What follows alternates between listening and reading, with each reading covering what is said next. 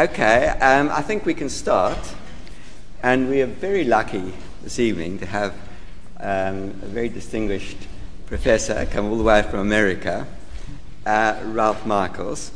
And when I was getting ready for this evening, I Googled him, and I found out he's a very famous baseball uh, player, according to Wikipedia. He has an entry in Wikipedia, baseball. So I thought, well, that's extremely interesting. I wonder if we're going to talk about his great hits or something.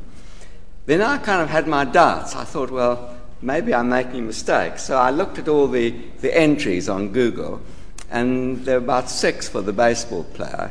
And then there was another entry for a professor of law. So I thought, oh, well, that must be him. And it was. So he's not going to talk about baseball. He's going to talk about, about law. But that, to me, is actually more interesting because I'm not really so keen on baseball. Um, so he's going to talk to us about law. And um, his background is that he's from Germany originally. He studied in Germany. He studied in Cambridge. Um, and he then did um, research in various places, including the Max Planck Institute in Hamburg. And then he went across the Atlantic to the United States, to Duke University in Durham, North Carolina. And he stayed there ever since. So you could say that he combines uh, the ideals of German scholarship and American scholarship. And that seemed to me to be a pretty potent combination, actually. And he's going to talk to us today about dreaming transnational law. And I won't, I, I've got some idea what he's going to say, but I won't tell you anything about it. I'll let you uh, listen to it. But he is an expert on comparative law and conflict of laws, known to some of you as private international law. So that's his background, and I think we're going to have an extremely interesting talk by him. And so I'll hand him over to you, or you to him. Thank you, Professor Hartley. Of course, in preparation for today's talk, I also Googled Trevor Hartley, whom I knew before. I will not tell you what I found. You should look for yourself. Um, Professor Hartley, ladies and gentlemen, I should like to begin with a quote. Do you dream? When do you dream? What do you dream about? Do you dream about international arbitration? Is there a dream for international arbitration? Is the concept of delocalized arbitration or arbitration not controlled by national law a dream or a nightmare? You might think you heard a psychoanalyst speaking, but you would be wrong. In fact, the quote comes from an arbitration law practitioner, and not just anyone. The speaker was Julian Liu, then the head of arbitration at Herbert Smith, and the occasion was the twentieth Freshfield Lecture given here in London some five or six years ago. The title of his presentation was, and please remember this, Achieving the Dream, Autonomous Arbitration. And actually, Liu is far from being the only one to dream. The literature on transnational law is full of dreams, visions, and invocations of faith. We read about dreams of an adjudicatory system of autonomous arbitration outside the control of states. We find visions of a lex mercatoria, a commercial law outside the state, created by markets themselves and focused exclusively on the interests and expectations of commerce. And we are confronted with calls to have faith in a new transnational law that helps us transcend the pettiness of national politics. Celia Wasserstein-Fassberg, professor of law at Hebrew University, spotted the trend earlier. And I quote, "For a long time, the existence of lex mercatoria, rather like the existence of God, seemed to depend largely on the will to believe. Much early writing on the subject was characterized by an ideological, almost mystical zeal. It was advocatory rather than descriptive or analytical." Now, literature on transnational law, and especially on, tra- on international arbitration, has often um, been criticized as ideological or zealous. But the mystical aspect has largely escaped attention. In my lecture today, I want to focus on precisely this mystical angle. I want to ask why faith and dreams and visions are such frequent patterns and tropes, and what that can tell us about transnational law, its promises, but also its limits. After all, neither international commercial arbitration nor transnational commercial law is your usual stuff as dreams are made on. Arbitration is essentially nothing more than a voluntary dispute resolution mechanism. Parties from different countries opt out of the state courts and instead submit their dispute to a panel of arbitrators that they designate. States were historically quite suspicious of such perceived attempts to oust ordinary courts of their jurisdiction. Today, however, most states recognize arbitration by and large. This means especially two things. At the beginning of the process, states will usually accept a valid arbitration agreement as a barrier to the jurisdiction of state courts, so no party can escape its obligations under the arbitration agreement to arbitrate. At the end of the process, states will freely recognize and enforce arbitral awards under an important treaty, the so-called New York Convention. There are limits to this recognition, however. There are limits for certain types of parties, for example, consumers. There are limits for certain types of issues, for example, certain parts of public law. And there are limits for certain matters of public policy, for example, trade in weapons. Parties may call on state courts to help enforce the arbitration agreement, but also to prevent the arbitration, sometimes even through anti-suit injunctions, or ask them to annul ensuing arbitral awards.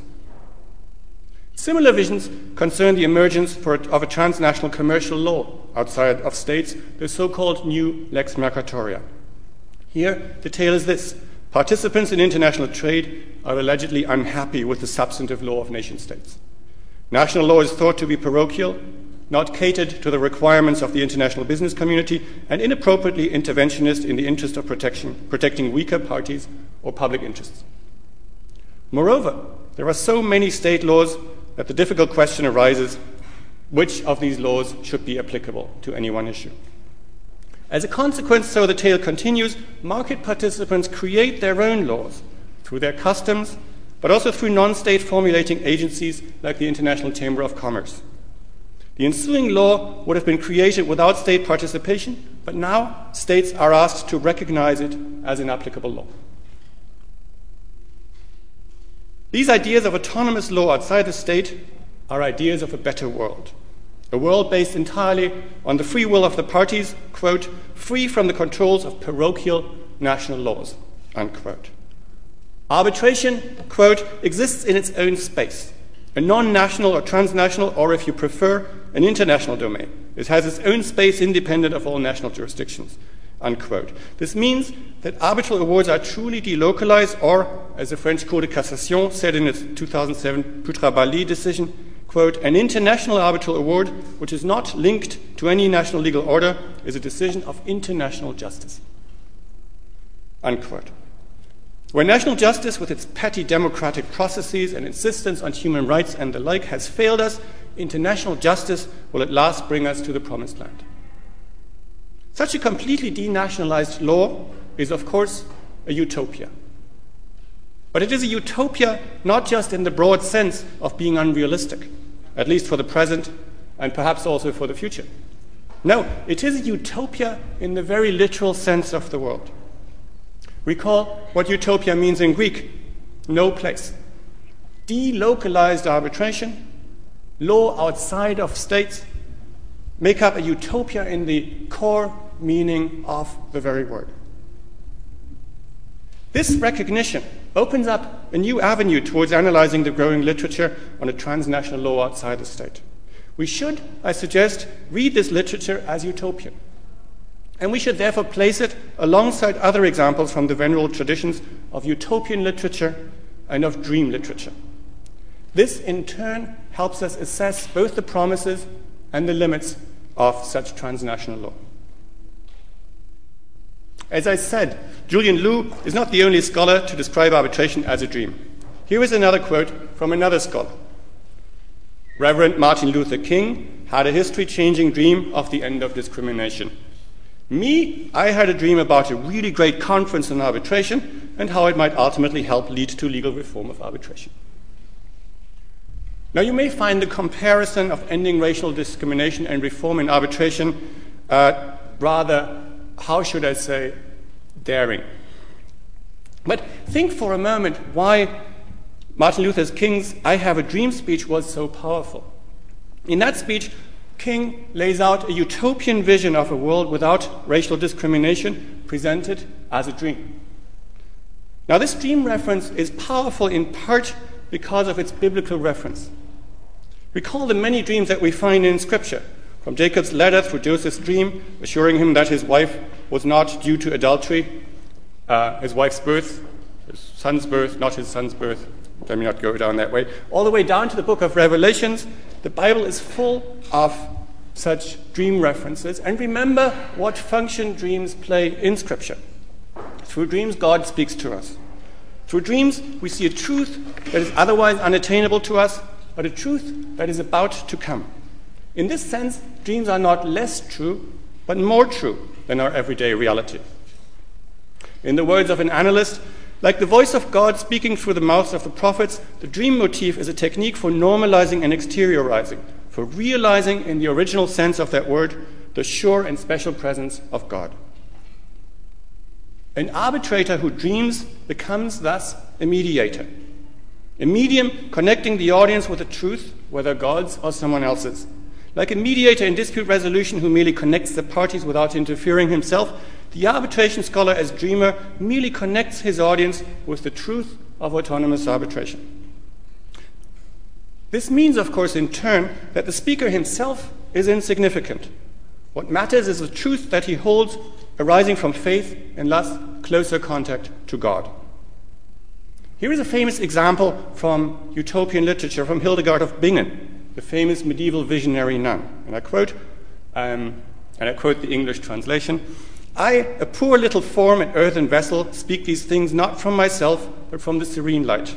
Man is a vessel which God fashioned for himself, which he imbued with his spirit so that he might accomplish his works in him. For God does not work as man does, but by the order of his command all things are carried out."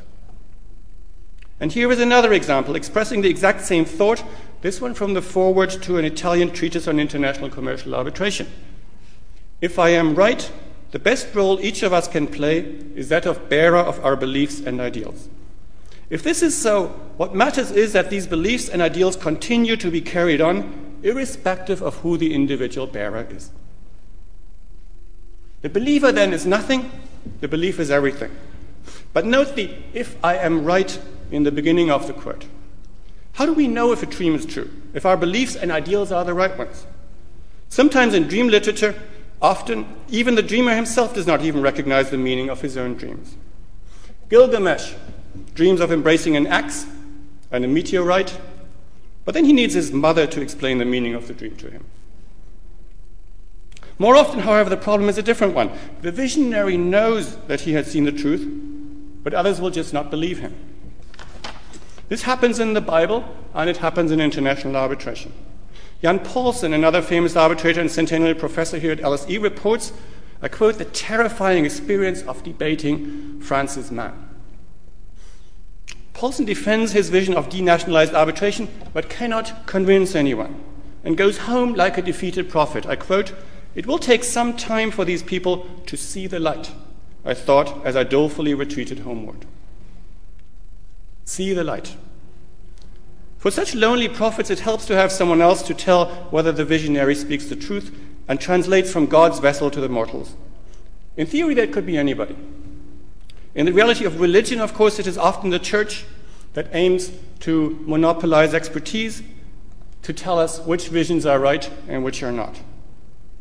In the reality of arbitration scholarship, the expertise on arbitration visionaries lies with other arbitration practitioners. Here's a prophetic quote from a book review, and I quote, "When and if a true Lex Mercatoria, universally recognized and clearly stated, is finally established, visionaries like Carbonneau, an arbitration professor, who have helped point out its advantages and prodded legal and academic institutions towards study and action aimed at global legal structures, can take credit for a job well done." When and if, indeed. The reviewer here is a partner at Jones Day responsible for international arbitration himself. He made us qualify as an expert about the accuracy of visions on arbitration, just like the Catholic Church provides the expertise on determining the truth value of visions. Of course, he may also, dare I say it, be someone whose business might benefit if many people believed the vision. But that again is true for the Catholic Church as well. It rarely recognizes visions that run against its own interests. Not that faith um, is a necessary requirement for the truth. We recognize God's word as such only. Note that faith is a necessary requirement. We recognize God's word as such only if we believe. Again, we find this trope in the arbitration literature. Emmanuel Gaillard, head of Sherman Sterling's international arbitration practice and chair of the International Arbitration, presents three alternative ways of grounding international arbitration in the nation state. First, in the state in which the arbitration takes place. Second, in every state in which the ensuing award might be recognized, that is usually France. Third, in an imaginary community of all states. Gaillard shows up nicely that these different representations, as he calls them, are relevant for day-to-day issues. They actually yield different results on important doctrinal questions, like, for example, whether an international arbitral award can be recognized even if it has been annulled by a court in the place of the arbitration, or whether an arbitrator has to comply with an anti-suit injunction rendered by a court. So one would think that Gaillard, after discussing these different possibilities, would tell us which of them is the most convincing one. Instead, we find this remarkable passage, and I quote, "What is at stake are not matters that may be disposed of by scientific demonstration, but rather matters that belong to the realm of belief, of faith. There is no such thing as a right or wrong representation of international arbitration, as for every other vision or ideology, one may share it or not. It may be efficient or inefficient, but never right or wrong." There is then, in other words, no way to the promised land through pure reason. Julian Liu's dream of an autonomous arbitration must remain a dream precisely in order to get real. We will not have its hard reality unless we believe in it. In this sense, Sir um, Basil Marcasinus quotes from Count Zeppelin's tombstone in Constance, not for arbitration, but for a convergence of legal orders, and I quote, "First you dream, then you believe in your dream, and then it happens." The use of the quote is a little puzzling. First, you know that the Zeppelin airship actually had a rather unfortunate end when it went up in flames. The quote becomes more puzzling indeed when you realize that Count Zeppelin's tombstone is not in Constance but in Stuttgart, and that its inscription is also quite different. But leaving all that aside, the quote remains startling. First you dream, then you believe in your dream, and then it happens. We have a direct path here from dreaming through believing uh, to happening that requires no rational argument and no rational justification. These dreams then are paths to another world that is more true and more perfect, a utopia. My earlier quote's reference to the time when and if a true lex mercatoria is finally established reminds us that utopias are not always about other places, they are also about other times. Often that time is the future.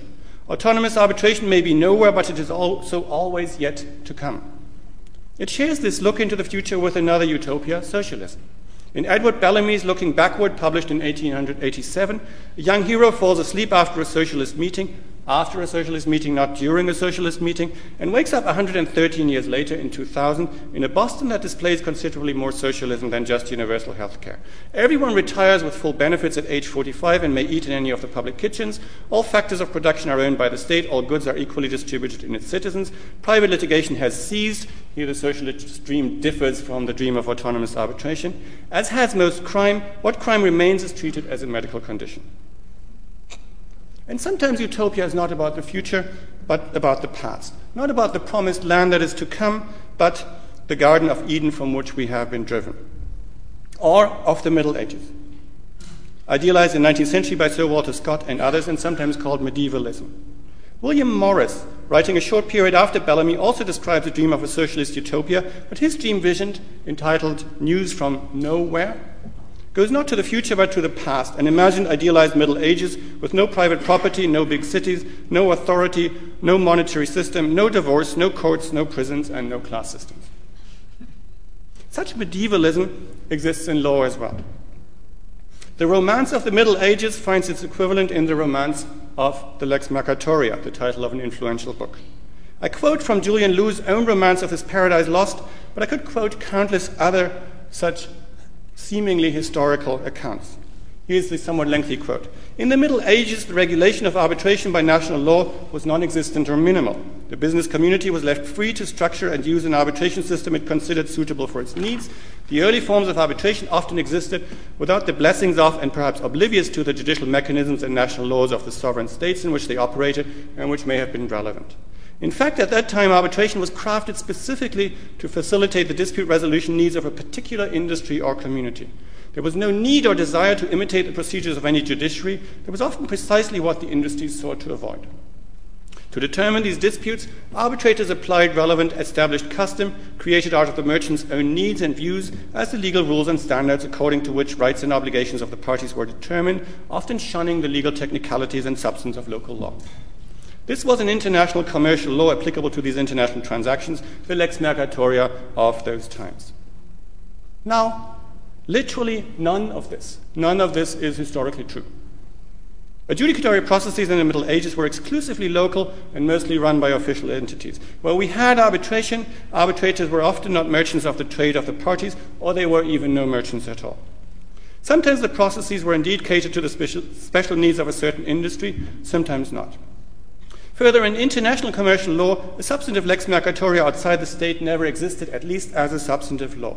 All that we find are special procedural mechanisms, but hardly significant unified non-state law. In a time when it took weeks to travel from one fair to another, it is hard to see how such a law on a universal basis could ever have developed. This is not new. Legal historians have pointed out these facts for years, but their research is largely ignored. When arbitration scholars write about history, they do not cite historians. Instead, they cite other arbitration scholars. And indeed, historians and arbitration scholars have quite different projects. Historians aim at describing the actual Middle Ages to show how things actually were in the past. Arbitration scholars aim at invoking utopias of an imagined Middle Ages to show how things actually could and should be in the present and in the future. And utopias cannot be falsified by historical research. After all, it is their main characteristic that they are not true in the actual world. What follows? Why does it matter that this literature is utopian? I want to suggest three unhelpful responses and one that I think is actually helpful. A first response would be that the dream framework is just a sinister rhetorical trick. Perhaps you might say about Julian Liu's utopia of an unrestrained arbitration, what a contemporary reviewer said about Bellamy's utopia of a socialist future, calling it a text, and I quote, which in the sugar-coated form of a dream has exhibited a dose of undiluted socialism which has been gulped by some of the most vigilant opponents of that theory without a suspicion of the, posi- of the poison they were taking into their system. End of quote. Arbitrators, you may say, need to rekindle the faith in international arbitration because that is how they make their money. At least one quote from a practitioner lays out quite clearly the terrible consequences that would ensue from a lack of faith. And I quote, there seems to be a belief that international arbitration is facing a crisis of confidence that could jeopardize its preeminent status. That belief is a cause of concern for the individuals, firms, organizations, and localities that have economic interest in the success and continued growth of arbitration, including lawyers, arbitrators, arbitration associations, and administrative bodies and localities that have or hope to become major centers for arbitration proceedings. After all, international arbitration has become a big business, relatively speaking.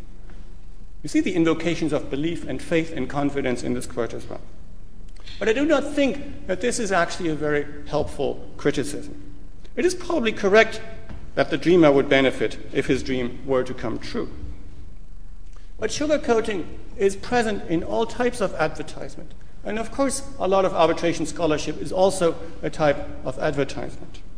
In other words, this may explain why we find sugarcoating, but it does not explain why the sugarcoating comes in the specific form of dreams, visions, and faith. So here's a second possible response that we find in utopian literature and dream literature. Utopianism avoids reality and instead depicts alternative, unattainable universes. I mentioned utopian socialism, so we should also recall that Marx himself was quite critical of the early utopian socialists like Fourier, Owen, and Saint-Simon. And the criticism has been made repeatedly also against transnational law, especially in the form of lex mercatoria. Klaus-Peter Berger, whom I spotted himself a proponent of Lex Mercatoria outside the state, reports on such criticism made against autonomous transnational law as follows, quote, opponents attack the new Lex Mercatoria as a legal utopia, a useful illusion, or legal dreams of the future, as wishful thinking and as a disguise for the marketing of own solution. And he defends Lex Mercatoria by, not, by denying its utopian character. He ends his impressive book by saying, in this age of private governance and legal pluralism, the new Lex Mercatoria is not a myth or dream of the future. Today, transnational commercial law, the new Lex Mercatoria, is a fact of life. It may be a matter for debate whether indeed it is a fact of life. But I also do not think that the utopian character of utopias alone is a reason to reject them. Ultimately, utopias are not about other places, but about ours. They're not about other times, but about our own. When Cicero, towards the end of his Republic, describes the dream of Scipio, the dream that becomes the most important model for dream literature in medieval England later, this dream is little more than a replication of the image of the state that he laid out before. Bellamy's dream of the future that I've referred to a couple of times is not called looking forward, but looking back. And it turns out that the people in his imagined Boston of the future have an awful lot to say about Bellamy's own time. In the end, he cares less about the beautiful reality of the future than about the capitalist nightmare of his own presence. Both of those quotes from the book. In fact, in almost all dream literature, we find the same pattern. The dreamer falls asleep in a situation of great distress over the troubles of her own world. Remember Bunyan? He is then transported into another space or time that he finds to be perfect, and finally and crucially, he awakes in the here and now, relieved of his former troubles and ready to tell us others about the dream. The same is true in arbitration. News and Views, the regular publication of the Chartered Institute of Arbitrators, reports in a nineteen ninety-eight issue a so-called report of fact-finding visit to Utopia. In this report, Utopia has an arbitration act that looks almost exactly like the nineteen ninety-six U K Act.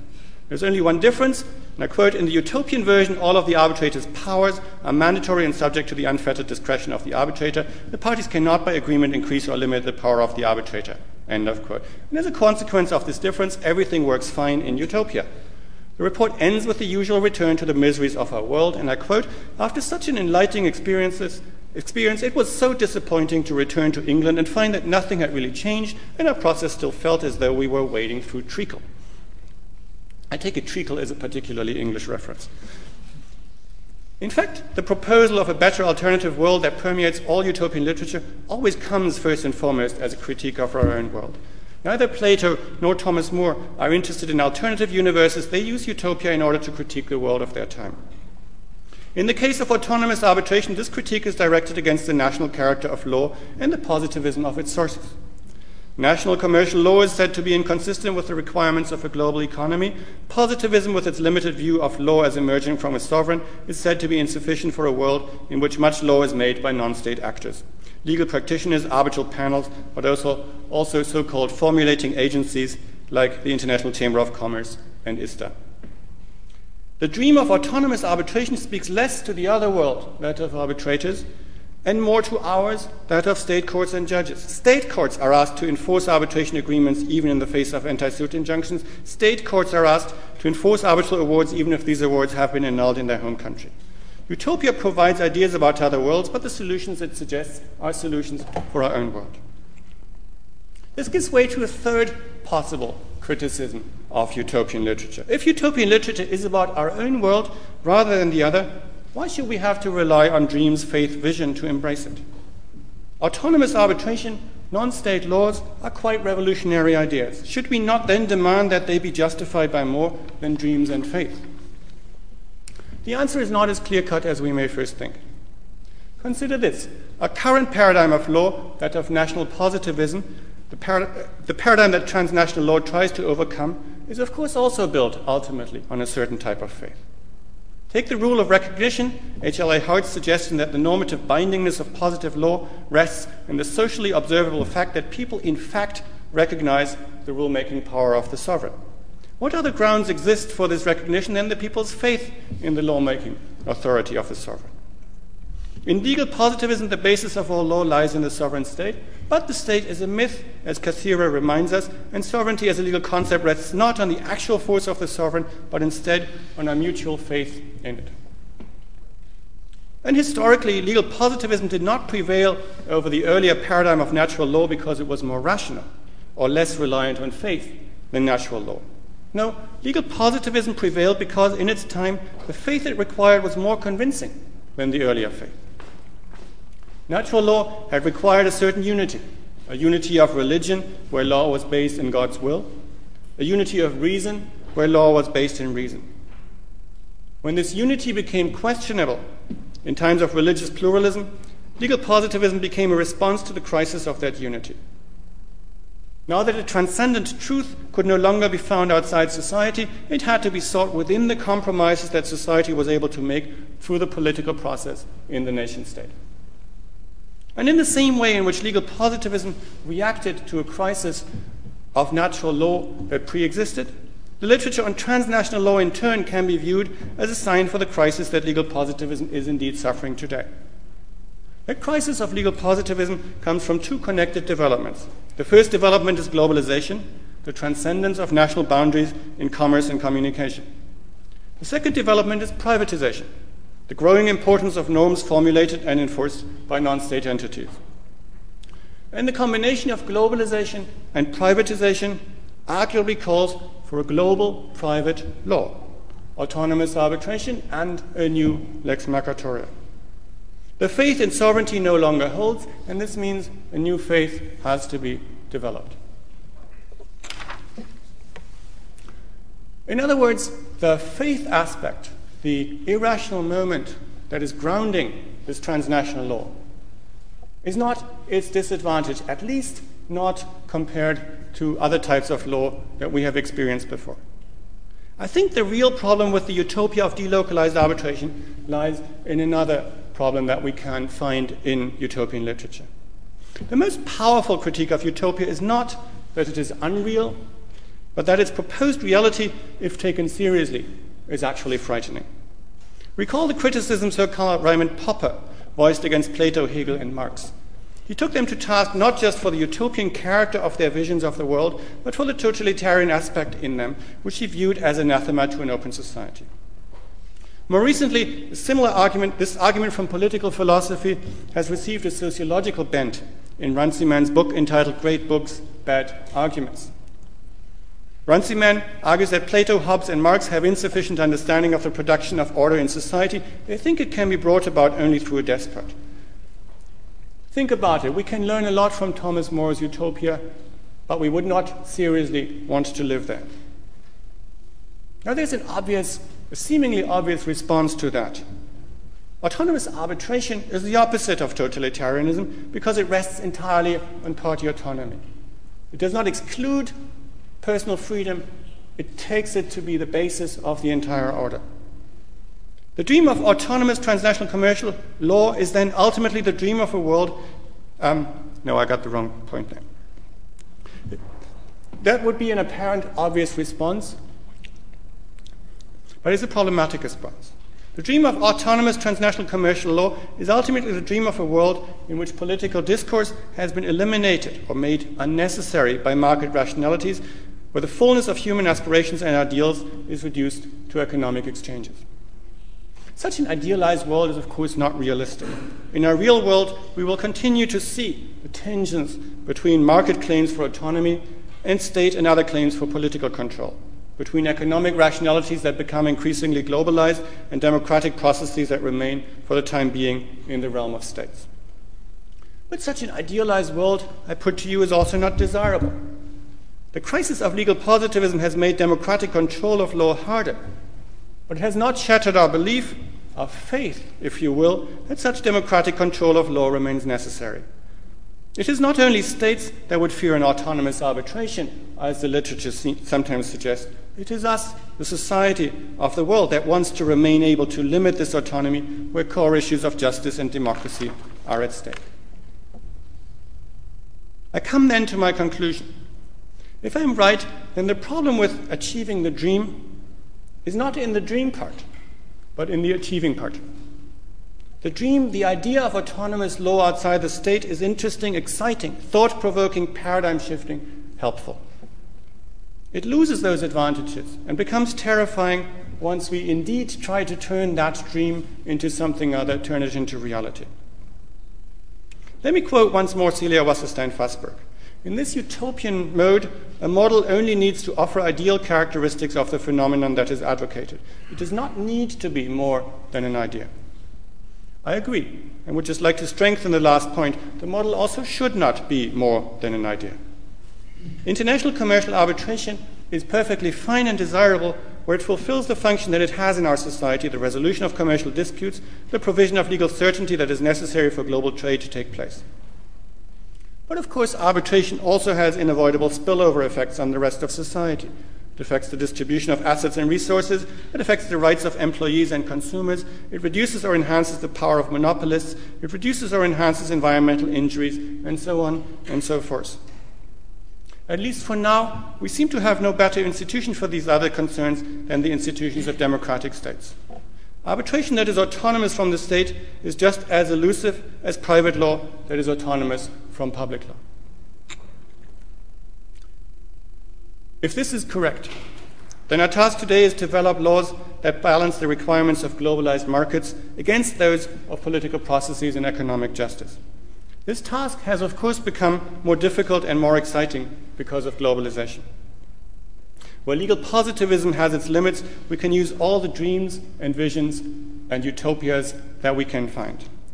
But in the end, the realities that we have to build are not in an idealized utopia, but in the messiness right here in our own world.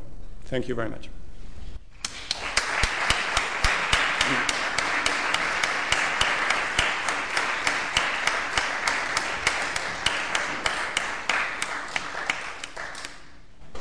Well, thank you very much indeed, uh, Professor Michaels. And he's very kindly agreed to answer some questions. So who'd like to ask the first question?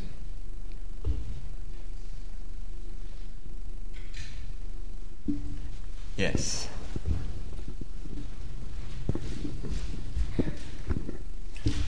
Thank you very much for this. Um, my first question would be, in view of what Trevor said in the beginning, that you are also a specialist of conflict of laws. Finishing your talk, you remind, reminded us of the messiness in which we live. Could one say that part of that messiness, or perceived messiness, is conflict of laws?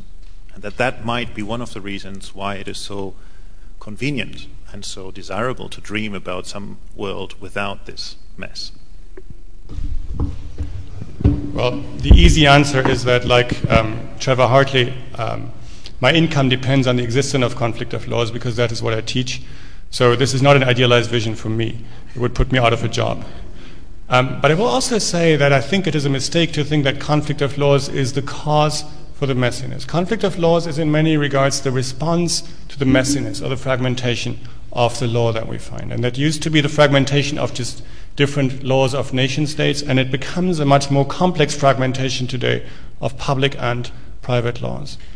So if we look at international arbitration, it dispenses with some types of conflict of laws, but it, of course it creates its own issues of conflict of laws. We have, where we have Lex Mercatoria, the conflict between that privatized law and the laws of nation states. And of course we have the unavoidable, as I claim, um, uh, connections between the system, if it is a system of arbitration, and nation states. And so we will retain the fragmentation and the messiness, and so we will retain some conflict of laws. And in fact, I think some conflict of laws solutions will have to change and be developed for this new world after positivism. But I don't think conflict of laws will go away. I hope it will not go away, but it will continue to help us and see the light. Could I ask you whose conflict of laws? Mine. Transnational uh, conflict of laws or nation-state conflict of laws? So I think, in fact, that the, the promise, the promise of conflict of laws, and I've thought about that a lot actually, is, is decentralized character, which is not no longer true in the European Union, but is historically true and is true ev- everywhere else. So conflict of laws is always a particular perspective of one system on its relation to others. And sometimes, of course, those approaches do not um, match and lead to tensions. But we do not need for such a system some world government or some global hierarchically superior law that allocates conflicts to one system or the other. Such a world government, I think, just as autonomous arbitration, would be undesirable, but I also think it would not be necessary. Okay, well, I'm cheated by backing in then. Y- yes. Um. I'm very sorry if I am dreaming too much this evening. To what extent transnational law could be considered just as uh, standard technology, such as telecommunication? This is a, um, a sum of procedures that basically aims to minimize transaction costs. If this makes sense, it could be, I mean, we, we could use um, I mean, a theoretical framework such as, I mean, the concept of leapfrogging, network markets, and uh, expectations. What about if one thinks that the concept of dream, faith, vision, utopia are basically what is understood as expectations in network markets? Does it make sense? So I think there are two different styles in arbitration literature. And one points to the rational advantages like economic efficiency, like providing superior procedures, techniques, and says all of this is really um, just about efficiency. And there's the other style, and I think it is a dramatically other style that I've um, focused on in the lecture today, which does invoke faith, vision, faith, not as pure rational expectations of parties, but really in Gaillard's, I mean, Gaillard's language is really, and Jan just pointed it out, it's, it's a religious language, right? He says this is a matter de croyance, de foi. This is actual faith in something. That's not just expectations. And it's a curious element I find in arbitration scholarship, how it moves back and forth between, on the one hand, saying, this is just rational. If you think straight, you will realize this is just intrinsically superior. And then goes back and says, we need faith and vision to actually make this come about. So I think the element that you mentioned is also present, but I think it is not what carries all the literature, and it's uh, different from the element that I focused on today. Now, you could, of course, say, I just put this in the introduction of their talk. Julian Liu talks about the dream in the first paragraph, and the word dream never appears again. In the end, he just says uh, to what extent states should stay out. And so you could say this is just marginal, and the real meat is in the technique, technique debate, and that's, of course, what everyone focuses on. And I just think there is something in these invocations. They're too frequent to just mean what you say, to just be about expectations and efficiency. I think they are about a crisis of positivism, a crisis of faith in what we have today, but also the desire to create a certain new faith in a, in a, in a specific type of new law that the authors um, hope for and desire. Okay. Gentleman over there. Yeah, I have to be careful not to say too much because I'm really fascinated by what you said. Uh, I'm dreaming this dream back home in Cologne, at Cologne University in Germany, where I'm director of the Center for Transnational Law. I expected a speech just on the new Lex Mercatoria, which for me is only substantive law. I, I never even, may sound surprising, but I never used the term transnational law for arbitration. And the reason is that I think Julian Liu's view is not in line with the law. Why? Because the the, the notion of, trans, of of detached, localized arbitration was developed in the nineteen sixties in France, because at that time the French arbitration law was very strict. So people tried to get away from these strict rules. Uh, today, we have very modern liberal arbitration laws like the Institutional Model Law, nineteen ninety-six English Act, and the concept that gives the answer is very simple. It's the seat. It's the seat. The seat of the arbitration. Section two of the English Act says once, once the seat is fixed in England, the English Arbitration Act applies. Now, the Act is very liberal, contains many non-mandatory provisions, so it looks as if it's detached from domestic law. But it's not. The freedom is granted by the law. So for me, arbitration has always been connected to a domestic law. That's Savigny, you know, the, the seat as the as the conflict rule, basically. Territorialization. That's what Savigny thought. And that's what we still do It's surprising, but that's what we do in the area of arbitration. However, and that's what Schmitthoff said, substantive law is born in the womb of procedure, and that's the new Lex Mercatoria. So the rules are developed by the tribunals, uh, the rules of the new Lex Mercatoria, and there uh, I'm still dreaming that dream, and I think that in an area of globalization, private governance, and best practice rules, we're facing a development away from domestic law. But I would, my personal perspective has always been to limit this notion of transnational law to substantive law, whereas arbitration is basically domestic, at least it's linked to a domestic legal system, the lex loci arbitri. So I, I, I try to focus on both in a parallel way without claiming that one is necessarily the other. But I also see, think there are some parallel limits to these visions. So we have the vision of autonomous arbitration, but then the necessary link to the state. In this speech, um, Julian Liu quite strikingly says, on the one hand, this system has to be autonomous and be recognized as such by the states.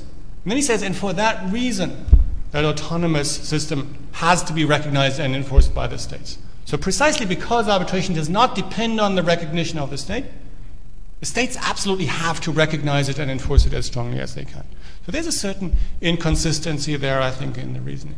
And we have some of that same reasoning in some of the Lex Mercatoria um, literature that says, on the one hand, this is an autonomous legal system that is created totally outside of the state, and it follows, therefore, that states absolutely have to enforce that law and have to enforce arbitral awards um, grounded in it. But I also think, talking about the substantive law part, there's a difference between saying there is law outside or beyond the state, which is undoubtedly true, and saying this creates an autonomous legal system outside of all states. My sense from having looked into that is that the first is certainly true and the second does not seem to be true, even empirically, because we have um, where issues of genuine public policy and national policy are at stake, Um, adjudicators of this transnational law, even where they are arbitrators, seem to hesitate to develop these on their own, but rather they refer to states for these purposes. So there is still a certain division of labor in which commercial issues are developed outside the state, of course to some extent inspired by state laws and in interaction with those. Um, but specific public policy concerns remain outside of this system and remain by and large, uh, within states. And, and there I think that the claim of an autonomous system of Lex Mercatoria, just as the claim of an autonomous system of international arbitration, is not empirically accurate. I also think it is not normatively desirable for, for more or less the same reasons. Okay, I think Michael Bridge is next, and then um, Nancy. Uh, you, okay, now I'm after that. Uh, Trevor, you started uh, the evening's proceedings by um, giving us a reference to baseball. Yes. And uh, there's something about this, because if you look at the literature of baseball, and I'm thinking of Roger Angel, who writes in the New Yorker, and if you think about the literature of cricket, and the late Neville Cardus was uh, an exponent of this, the way they see the game is not quite the way the grimy players who play the game see the game. So if we take a look at arbitration, I've always been puzzled by this quasi-religious aspect of it, uh, which to me resembles, to a degree, that other great quasi-religious faith of our time, namely environmentalism. Um, what I see is people driven by the practicalities of being able to choose the arbitrator, being able to get the awards enforced in a large number of countries, and being able to obtain a measure of confidentiality. When one sees that successful arbitrators are in so many cases senior lawyers and retired judges um, supporting the expensive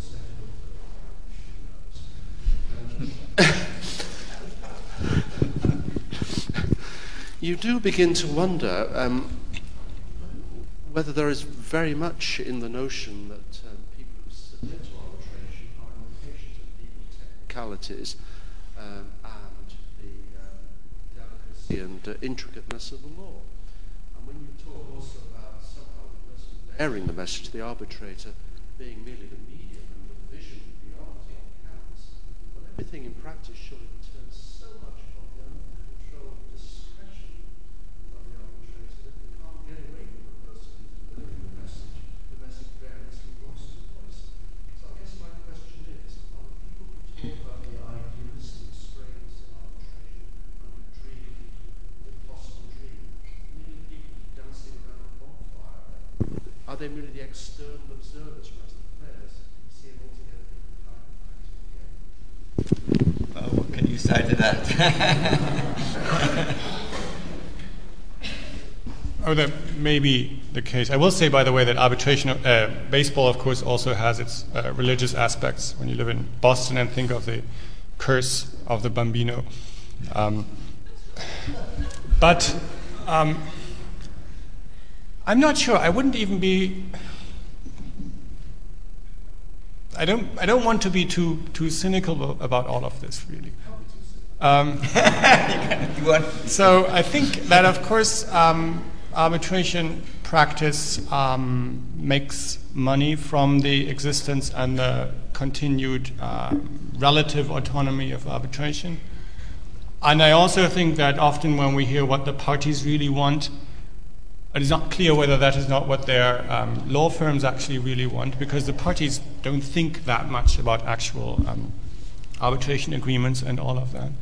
Um, but I think that whether they're observers or participants, there is a genuine belief in some of these things. It's not pure cynicism to say we dream of this, or we actually think we have a vision of arbitration that transcends just the fact that we buy our next Ferrari from it. It's not just about buying the Ferrari. And so I'm, I may sound critical in this, but I'm really interested in that utopian aspect more than just to say you're just out there for the money, because that's true for many people.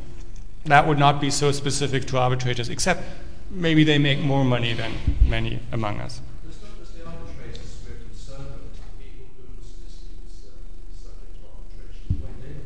Yeah. Oh no, that's that that that is probably true, and I think much of this discourse, as I said, is an internal discourse within the legal discipline, with between arbitration scholars and arbitration practitioners, who tend to be the same people, right? Arbitration scholars are all practitioners, and practitioners are all arbitration scholars, and that may explain why the scholarship is so very positive about arbitration. Uh, yes, um, but. So, and, and the parties may have a very different vision uh, on that. But my suspicion is also that the parties get their legal advice from their law firms on why they should go to arbitration rather than to courts. And they go with that.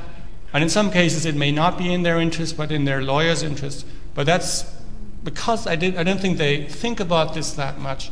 It's not the discourse that interests me so much here. I don't think most corporations have to be protected from their own legal ignorance.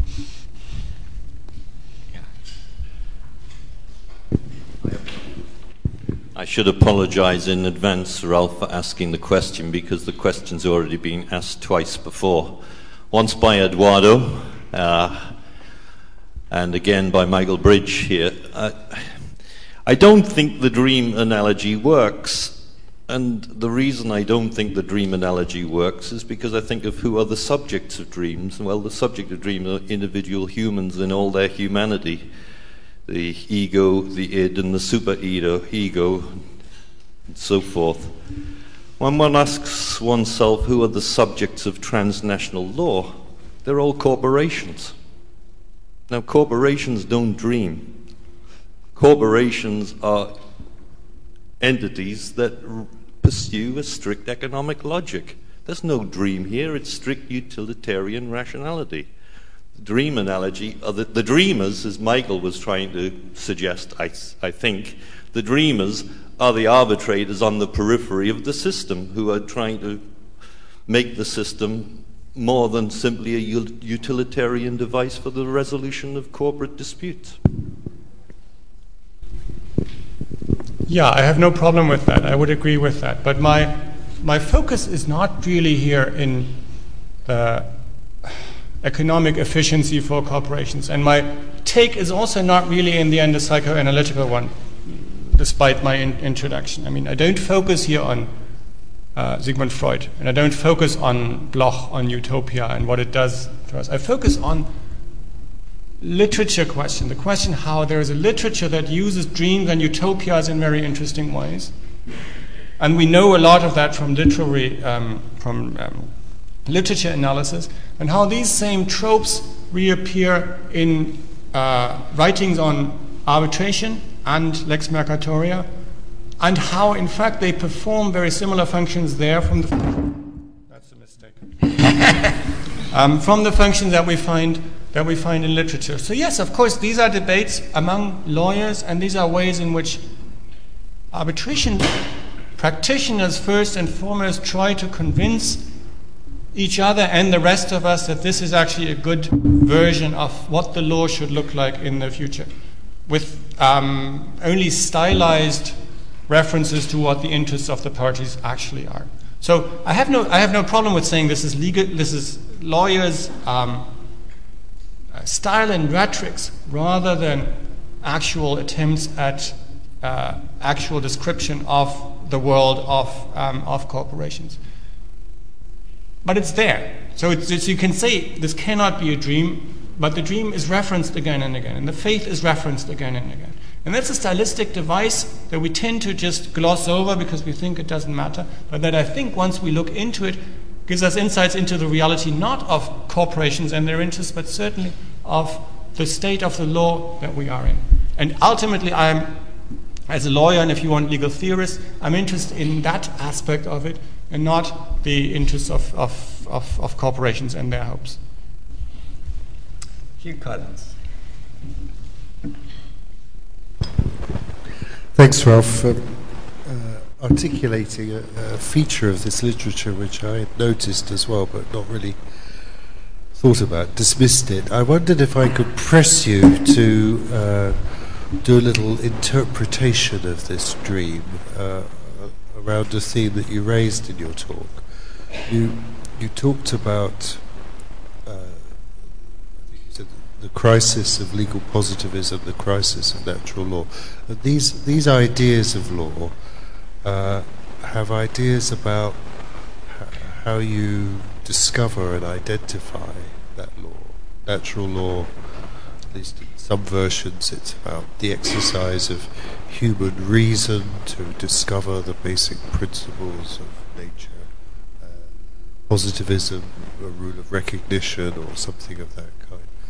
I, in these dreams, I wondered what you thought the the, the way the dreamers thought they would I- identify transnational law. Whether how how you know it when you s- when they see it. What what what features does it have? I, I I'm aware. You know, you mentioned some negative features. Like it's not national law.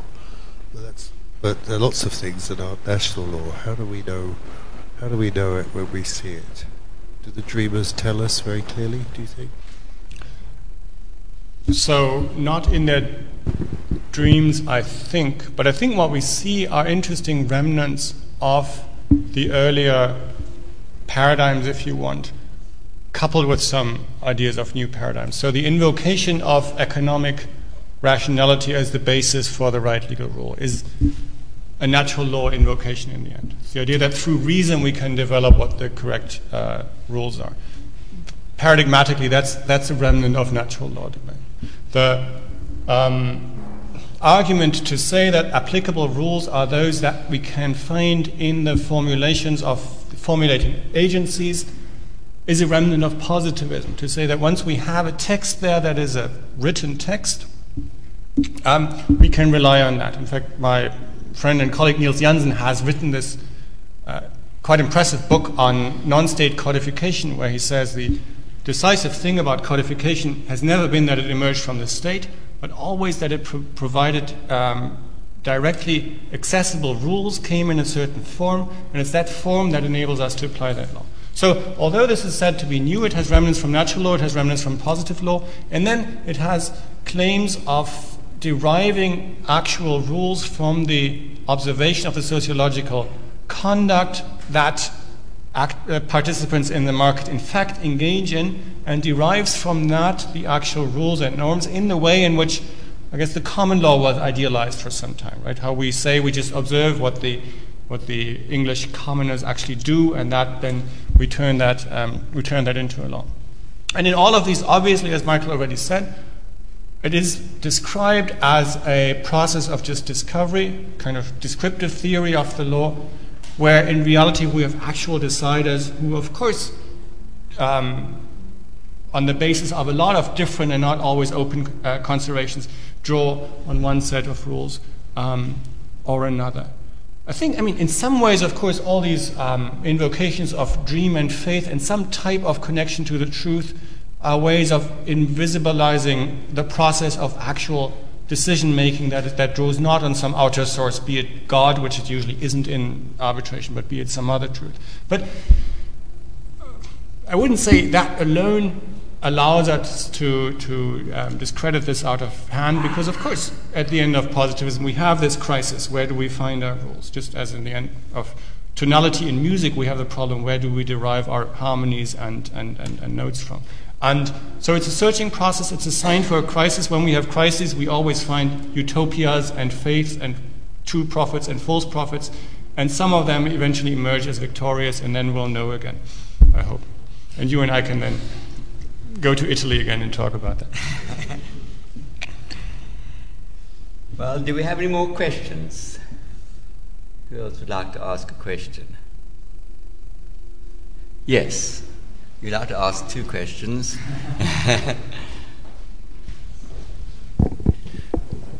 we, we've heard lots about the practitioners being in charge of dreaming, of having visions and trying to implement them for whatever reasons.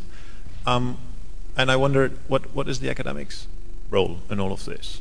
Um, the academic role of what? The, the academics' role oh. in contributing to either dreams, visions, and faith, or is it just deconstructivists, as one could maybe infer from your speech? I mean, as I said, and as you've said too, there's an overlap between many academics and practitioners, and in a sense then it's also hard to say they have really different roles. At least they don't seem to perform different roles. I think what we've seen, and you're much more an expert than I am, of course, um, for a long time there was a startling lack of academic interest in international arbitration in particular, and a very restricted interest in um, Lex Mercatoria as an abstract concept rather than something with actual content. I mean, Klaus-Peter Berger's book that says let's actually look what that actually is, as opposed to just talking about this in the abstract, is a significant academic step in that sense forward to saying we actually um, deal with these issues. I mean, I do think that academia and scholarship has the role that it always has with areas of the law, and that it performs actually much better in others, which is Um, provide a better and fuller understanding not of the law in its content. If you want, systematize that. Have a theoretical understanding of what its foundations actually are.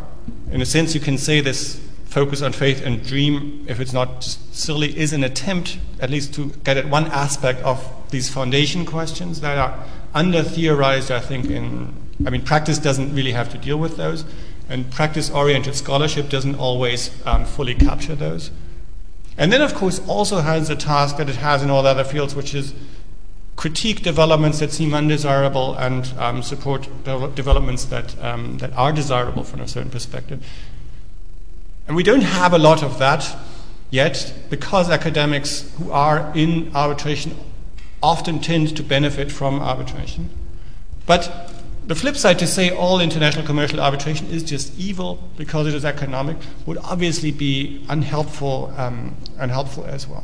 But I think it's really, it looks to me, I, I come at this more from theory of transnational private law than from specific knowledge of arbitration, but it seems there's a lot of foundation, of academic foundation and theoretical understanding that needs to be built before we can actually reach that um, uh, that stage in a, in a, in a satisfactory, comprehensive, uh, comprehensive fashion. So it's good that you do that. Well, we've probably got time for one more question. Is anybody would like to ask a final question? Yes.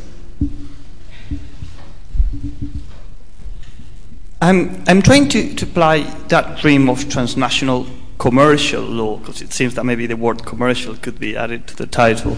Uh, and yes. According to the topics that we've been dealing with, um, to, the, to the process of, of unification within the European Union. Um, and I would like to, see you, uh, to know your opinion if you think that we are walking towards that utopia within the European Union. We have harmonized the conflict of laws, um, which and, and arbitration seems to remain outside the European Union. Uh, do you think that now on the, on the table we have this proposal to harmonize as well substantive contract law or parts of it in the European Union? Do you think that we are actually walking towards that utopia, that if that project came to reality, we would improve our society? Would we have any benefit out of it? Whether we would have benefits out of that or not is probably a very broad question. But um, I mean, let me say first, in the literature on European private law, we find the same array of invocations of dream and vision and faith. Somehow, for a long time, European private law was largely a matter for, for visionaries, and you didn't have to be very specific. That, of course, has a tradition. Michael mentioned bonfires before. Famously, when the German Civil Code is enacted, Professor in Freiburg has a bonfire in celebration of the German Civil Code, and he and his students all dance around it and shout, hooray, we have a civil code. So that shows you one difference between uh, civil lawyers and common lawyers who might not have a bonfire. Um,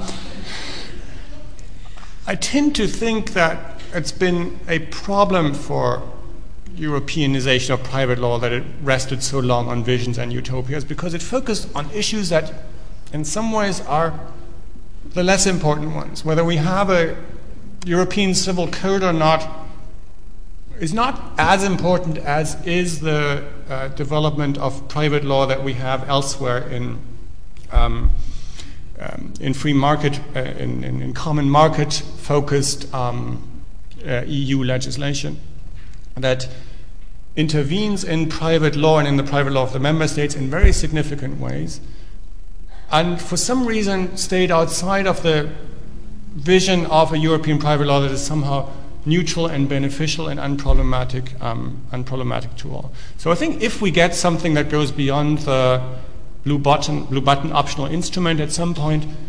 Um, there may be bonfires somewhere again, but it will be less significant than the econ- than the economic law developments that, that we have that we have elsewhere. But that's my sense. I've been in the U S for a long time. That I, all the excitement and um, terror of European private law no longer moves me as much in my little German heart as it once did. Well, I don't think there'll be any bonfires in this country, actually, if they, they, they do that.